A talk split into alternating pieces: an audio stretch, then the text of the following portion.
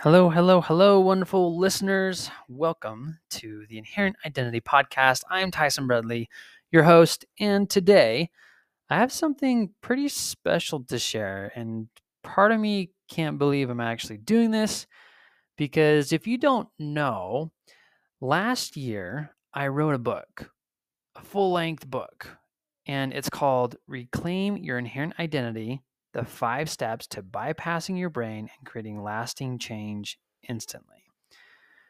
Now, when I was first writing this book, I intended on publishing it and getting it on the New York Times bestseller list.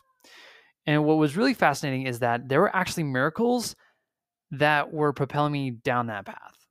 And as I kept going down that bestseller path, what I realized though is that what I wanted more than just, you know, having a ton of books sold was to be able to have the most applied book on the planet. And so that changed my focus, that changed my direction to only allowing people that were members of my group to read it.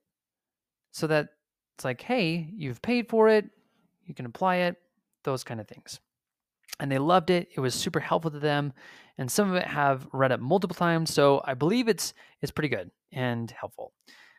And now, what's really interesting is that I've been impressed to share with you here for free. And this is partly why I can't believe I'm doing this. And you might ask, why would I do such thing? And for one, I would just say that when God tells you to do something, then you do it. And then the second reason is that I believe that by giving you my best work, you'll not only benefit from it, but you'll actually consider working with me in the future to actually apply the powerful techniques that you're going to be able to hear and read into your life. So this book it's it's filled with science and research, it's filled with scripture, it's filled with stories all in a way to be able to help you know how to change not just the way you think about yourself and about the world, but to be able to apply a framework that can help you live into and reclaim your inherent identity. Now, the thing is, as powerful as a book can be, I know that at the end of the day, it's just information. And what I really want to do is be able to help you have experiences that transform you. And sometimes I I host free experiential learning calls where you can dive into some of these experiences. And but the only way in which you can find out about these calls is if you subscribe to my newsletter. So here's what I want you to do right now before we dive into the book. I want you to go to your podcast app, go to the description of this episode, click on the link that will be there which will send you to a place where you can put your email address in for the newsletter. And as a side note, I want to let you know that I'm actually publishing and sending out the written book via the newsletter so you could even read it while listening or vice versa. Which, if you both listen and read at the same time, I've heard that that's actually a pretty effective way to remember things that you learn and really digest it. So I'm providing both written and audio to you, which is crazy. So let's just say that by joining the newsletter, joining this community, you will be taking some powerful steps towards living into your inherent identity. And you'll also be part of a family whose mission it is to prove the idea that God can actually make more of our lives than we can. And that by seeking first the kingdom of heaven, all things will be added unto you. So just like Christ taught, you know, the things that you might be concerned about, whether it's providing for your family or having more abundance or abundance of time or being able to uh, change your habits, your relationships, all those things will be added unto you as you seek first the kingdom of heaven. So I just want to thank you for being part of this journey. And now we're going to dive into the book. So here we go. Chapter 8 Faith is hope for things which are not seen but are true. Alma had an interesting life. He was the son of a prophet, but didn't follow anything that his dad taught. In fact, he convinced people to not join the church his dad was the leader of. until one day an angel appeared and told him to stop persecuting the church. This experience was so shocking, he laid in bed for three days in a nightmare, thinking about all the horrible things he had done and how he had led others to do the same. It wasn't until he remembered what his dad taught him concerning Jesus Christ that he felt any relief from this nightmare. He felt the forgiveness of his mistakes and a relief from his burden of guilt. When he woke up, he knew what he needed to do go talk about Jesus to everyone. Fast forward 20 years, and Alma finds himself teaching the Zoramites, a group of people who were very divided by their wealth. The rich would go to church, say the same prayer on the tower, and talk about how much better they were than other people and how God made them better. The poor who built the churches weren't allowed to enter them. They were outcasts within the city they built with their own hands. One day, some of these poor people approached Alma and asked, How can we worship God without a church? Alma's response was the most powerful description of faith ever created. Alma started, I'm so glad you asked this question, and I'm so glad that you are poor, because your lack of wealth has humbled you. Blessed are those that humble themselves without being compelled to be humble, and who believe the words of God without stubbornness of heart. Alma continued, There are many who ask God for a sign to know if He is real. But is this faith? No. Faith is not to have a perfect knowledge of things. Faith is when you trust in things which are not seen, but are true. Now, I will share some insights with you about what to do since you are cast out of your churches. But you need to have faith in my words even if you just have a particle of faith or just a desire to believe, then let this desire work in you until you are willing to let this message into your heart. All I ask is that you experiment on my words, test them out. Think of my words like a seed. If you allow this seed to be planted in your heart and you don't pluck it out by your unbelief, then it will begin to grow in your chest. And you will know the seed is good if it feels good, if it expands your soul, if it sparks joy within you, if it enlightens your mind, if it tastes good to your heart, that's how you know. Does feeling good mean you have a perfect knowledge? No. But if you are willing to nurse the seed, then it will continue to grow and sprout. A good seed will bring about good things. So if you find yourself nourishing a seed and it's not growing and it doesn't feel good to you, then question it. Notice how real it is to hear a message and for it to stir up something within you almost like an inner knowing. Isn't it a real experience, a tangible experience, to feel good in your body when you sense something is true or right for you? This experience is real because it is light, and whatsoever is light is good because it is discernible. Therefore, you must know that it is good. Your knowledge is not complete, though. You have only believed enough to experiment and plant the seed. You must continue to nurse the seed so it can grow into a tree and produce fruit for you. If you neglect the tree and forget to nourish it, then it won't get any root, and the sun will come and scorch it, and it will wither away and die. This isn't because the seed wasn't good or the fruit not being desirable.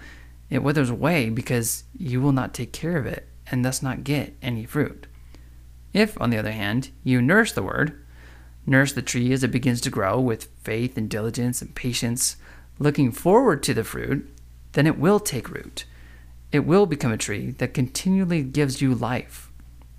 By consistently taking care of your seed and having the faith and patience to nourish it, then it will take root within you, and you will eat the fruit, which is the most precious and sweet and white and pure, and it will fill you up. It will fill you up in such a way that you will not hunger or thirst. This is what you really want. This is the reward for your faith, your diligence, your patience, your long suffering, and you're waiting for the tree to bring forth fruit unto you. So, how do you know if something is true? When I was a missionary for the Church of Jesus Christ of Latter day Saints, I would regularly invite people to read the Book of Mormon and pray to know whether it was true. For those that were sincere in their desire to know, they would almost always have some sort of feeling, in inner knowing, that it was true. This intuition and sense of knowing something to be right or true is practiced in most all religions because most all religions have no factual, scientifically based teachings, although science is catching up.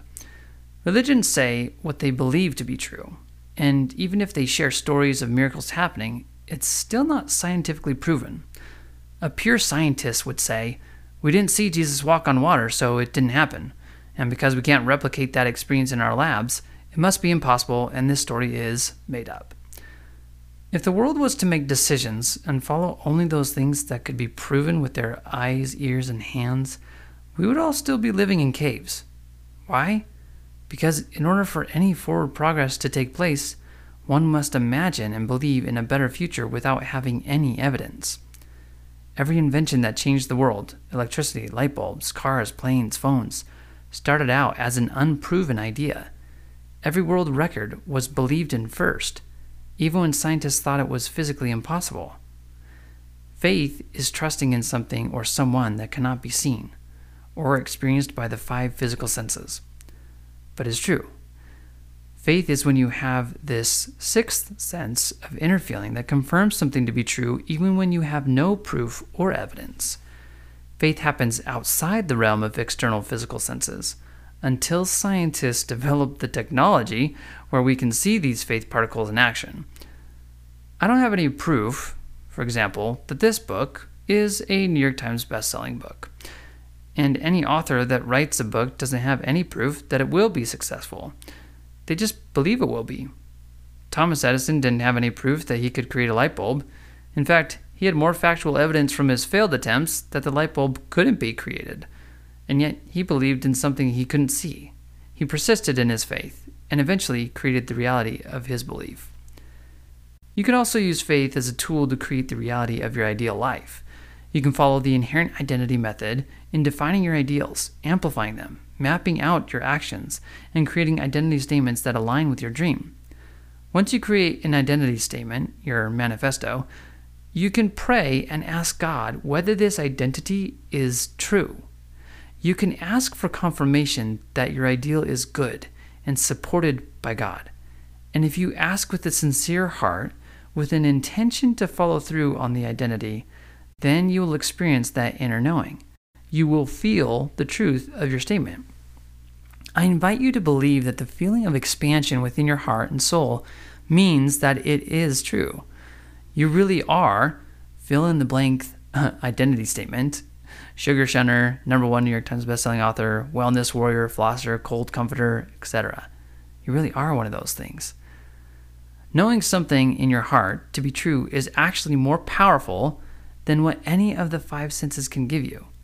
Experiencing an inner knowing is more powerful than an outer knowing, someone showing you actual evidence. Feeling in your heart that your identity statement is true is more powerful than seeing yourself take action. In other words, you don't need any past proof in order to believe. The only proof you need is a confirmation of who you really are. Your spirit knows what is true about you. This is why you feel something. This is why there is a sixth sense. Your job is simply to remember this confirmation of your identity and to keep remembering so that you continually feel the truth. As you do so, you will naturally take action.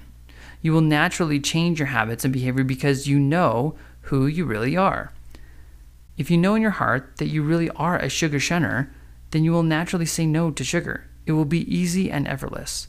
There will be no argument in your brain because your brain can't argue with this sixth sense. It can't deny that you felt something beyond the five physical senses. It can't say that your inner experience wasn't real because it was real. This is why someone can provide any evidence to prove the Book of Mormon isn't true, and I won't even believe it. My heart and spirit are convinced. Plus, every time I read it, I gain powerful insights and come away more connected to Christ. The spiritual confirmation allows you to bypass all the opposition your brain wants to offer you as you pursue your goals. Like when you wake up in the morning and your brain offers all, sorts of thoughts about having to get up. I don't want to. I am tired. Maybe I'll just sleep in. Today is going to be horrible. This is the opposition you're up against. And since you have a habit of thinking these thoughts, they come up every morning and they come up easily. But when you identify yourself as a for example, wake up warrior, and you ask God the moment your alarm goes off, Am I a wake up warrior? Is this who I really am? Then you will find all the lies your brain wants to tell you disappear as you easily get up to start your day. Your spirit, which is more powerful than your body, overrides the oppositional thoughts and gives you strength to honor who you really are. Your spirit will always be stronger than your brain. You are not your brain. You are an intelligent being that has always existed. You are the watcher and the observer. You are the creator of your life. Your brain and everything the world has programmed you to believe is no match for your infinite and eternal intelligence. Levels of belief. David A. Bednar is an organizational behavior professor who got called to be an apostle of Jesus Christ. In his book, Power to Become, he outlines the levels of learning and belief that bring about a transformation. The first level is knowledge. This is all about the general facts and information you learn through books, school, other people, and life's experiences. It's like reading a blog post about the top 10 habits for creating a successful life. You read it, but nothing really happens. You just gained information that could change your life forever, and your brain stores it for a moment, but then you forget about it. Some studies suggest that humans forget approximately 50% of new information within an hour of learning it. The second level is understanding. This is when your knowledge goes from your head to your heart. Have you ever been to a conference or listened to a podcast and someone says something you've heard before, but then it hits you and you feel the truth of what they are saying? You may have learned something multiple times, but for some reason this time it lands and resonates. This is understanding. This is when you finally get it. It's no longer just a fact in the mind because you see the impact and value the information has in your life and you desire to apply it. Understanding can also occur when you pray to know the truth of something you've learned, like the moment where you feel the truth of the identity you create. You may have created an identity statement within your mind, but until you confirm it in your heart, understanding doesn't happen. An unconfirmed and unrepeated identity statement is just knowledge that you will soon forget. The third level is intelligence. This is all about applying yourself to what you know and understand. It is about taking your confirmed identity and making it an integral part of who you are, what you do, and what you think. You know you've reached this level when you find yourself saying, What would a sugar shunner do in this situation? Or, What would prodigal papa think about this? You actively live into your inherent identity. You take on the character and ideal that you created. You think and act in alignment with who you really are. Knowing these three levels allows you to see where you stand in your efforts to live into your inherent self. If you have consistently struggled to create a new habit, then you are likely on the knowledge level. You know what you need to do, but you aren't doing it. This is where most people are in the world. We have plenty of information and plenty of people telling us what to do, but it's just information that we forget.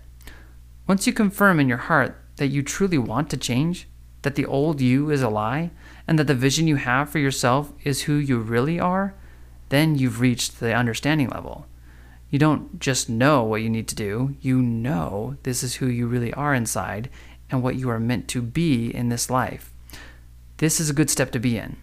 But the transformation isn't complete. If you apply yourself only partially to the inherent identity method, you will find yourself with confirmed identity statements and yet still struggle to create the transformation. This is because you must apply yourself to the third level of intelligence. Your identity statement consists of two parts for a reason the I am statement and the action statement. If you don't include action into your inherent identity statement, then you will be less likely to take action. Faith work without works is dead. Belief without action is just understanding. If you're stuck in the understanding level, then you need to work on the action side of your statement. You may need to make your action smaller or more meaningful. Intelligence does not increase from action alone, it must be in connection with your inherent self. After you, you refine your action, you must evoke your statement, feel into it, feel the truth of who you really are. The biggest challenge everyone faces is that they keep forgetting. They keep getting lost in their programmed self. They keep getting distracted by the world, and thus they lose the connection with their inherent self. They might believe in their statement, but they don't know it's true. They operate from their brain and experience their statement as just information. If they feel into it, then they have upgraded to understanding. And once they combine that feeling with the action from their statement, they reach intelligence. I would say this that this is hard and takes effort, but really it just requires you to wake up. It requires you to be intentional with your life instead of operating from your default programmed brain. It requires you to slow down and listen. Stop identifying yourself with the brain and start identifying yourself with the soul. Hey there, it's Tyson again. Just wanted to say thank you for listening to this part of the book and to remind you that as much as this information can help you, what I really want to do is to be able to provide experiences that can transform your life. And the best way that you can get to know when those experiences may happen will be to go to the podcast description of this episode, click on the link that's there and put your email address in for the newsletter that I send out every single week. So you'll also be able to access the written book in this newsletter, uh, but wanted to let you know about that and hope you have an amazing rest of your day. And stay tuned for the next part of the book. We'll see ya.